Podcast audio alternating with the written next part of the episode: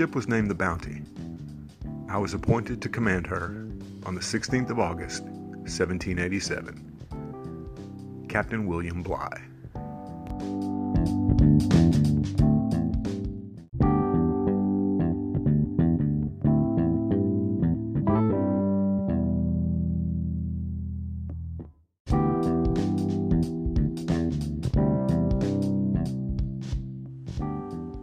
Welcome to the Revisionist History Podcast, where we set the historical record straight, no matter who it might offend.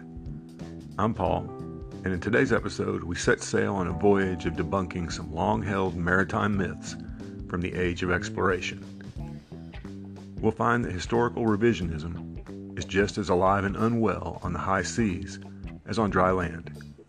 So don't let the Hollywood or governmental accounts fool you. We start with one of the most famous mutinies of all time the Mutiny on the Bounty. Most people today know about the Mutiny on the Bounty only from Hollywood films. The three most famous being from 1935, with Clark Gable as Fletcher Christian and Charles Laughton as Captain William Bligh, 1962, with Marlon Brando as Christian and Trevor Howard as Bligh, and 1984, with that famous revisionist Mel Gibson as Christian and Anthony Hopkins as Bligh. The very fact that in each case, the role of Christian is played by the biggest heartthrob star at the time shows how skewed the account will be from the very start. The standard line about the bounty story is that Captain Bligh was a sadistic maniac who abused his crew to the point that a mutiny led by the loyal but conflicted Christian was inevitable. Bligh's name has gone down in history among the greatest of tyrants. But he wasn't at all as the records of the time show. The testimony of his own men tell the story of a captain who was extremely lenient for his day. Even the bounty's ship log shows that Bligh issued verbal rebukes for offenses for which other captains would have ordered lashings, and that Bligh ordered only the lash for crimes that would, under maritime law, normally mean a sentence of death. One example of this was when, after three crewmen who deserted to remain in Tahiti with, were captured, Bligh had them flogged rather than hanged, which was the typical penalty for desertion. Furthermore, Bligh and Christian were not antagonistic toward each other, at least not before the mutiny. Bligh recommended to the British Admiralty that Christian be appointed master's mate on the bounty, and he later promoted him to acting lieutenant.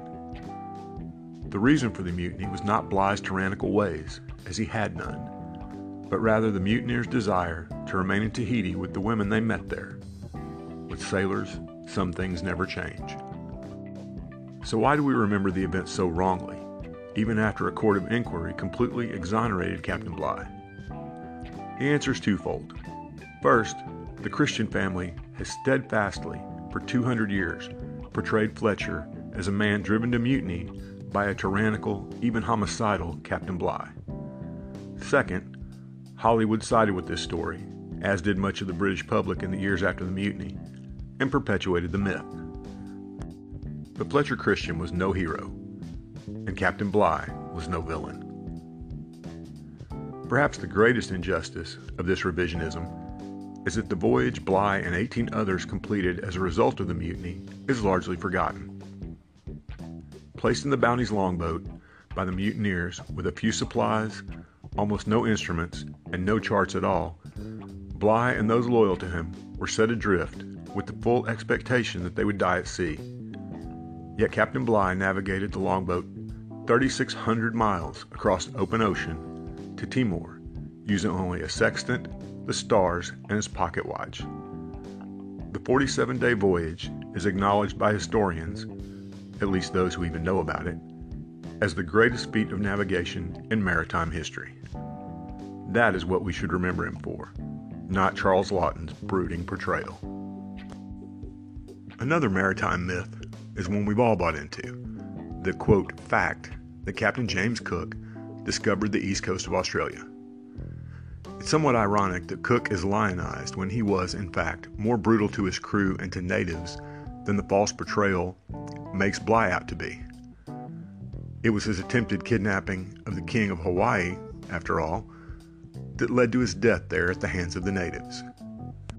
In any case, Captain Cook was not the first European to discover Australia. I say European because obviously the Aborigines beat him by about 40,000 years, and the Chinese were there by the 4th century BC.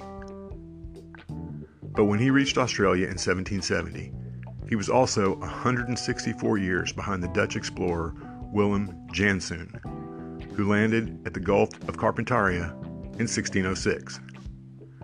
Two other Dutchmen also beat him Dirk Hartog in 1616 and Abel Tasman in 1644. Tasmania is named after him. Cook wasn't even the first Englishman to land in Australia. That honor goes to William Dampier, a British pirate. So why does Cook get all the credit?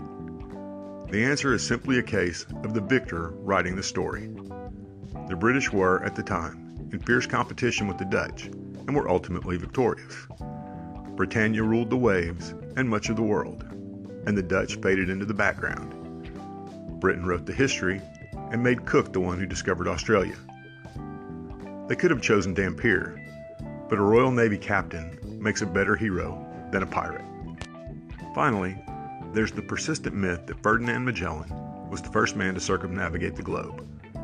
Unfortunately, this is as untrue as the other myths we tackled, but not through any fault of Magellan's.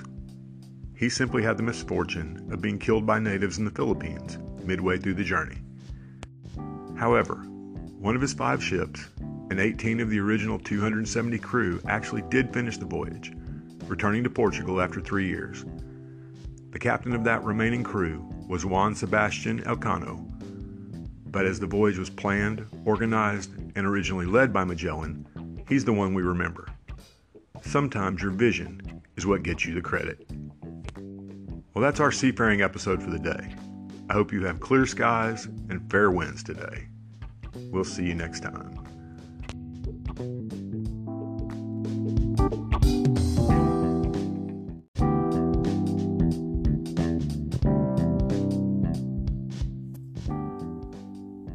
Thanks for listening to today's episode.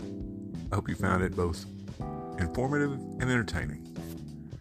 If you'd like to help us keep episodes like this coming, please consider clicking on the Support This Podcast link in the show notes. It'll go a long way towards helping us create more episodes and hopefully becoming completely ad free. Thanks a lot.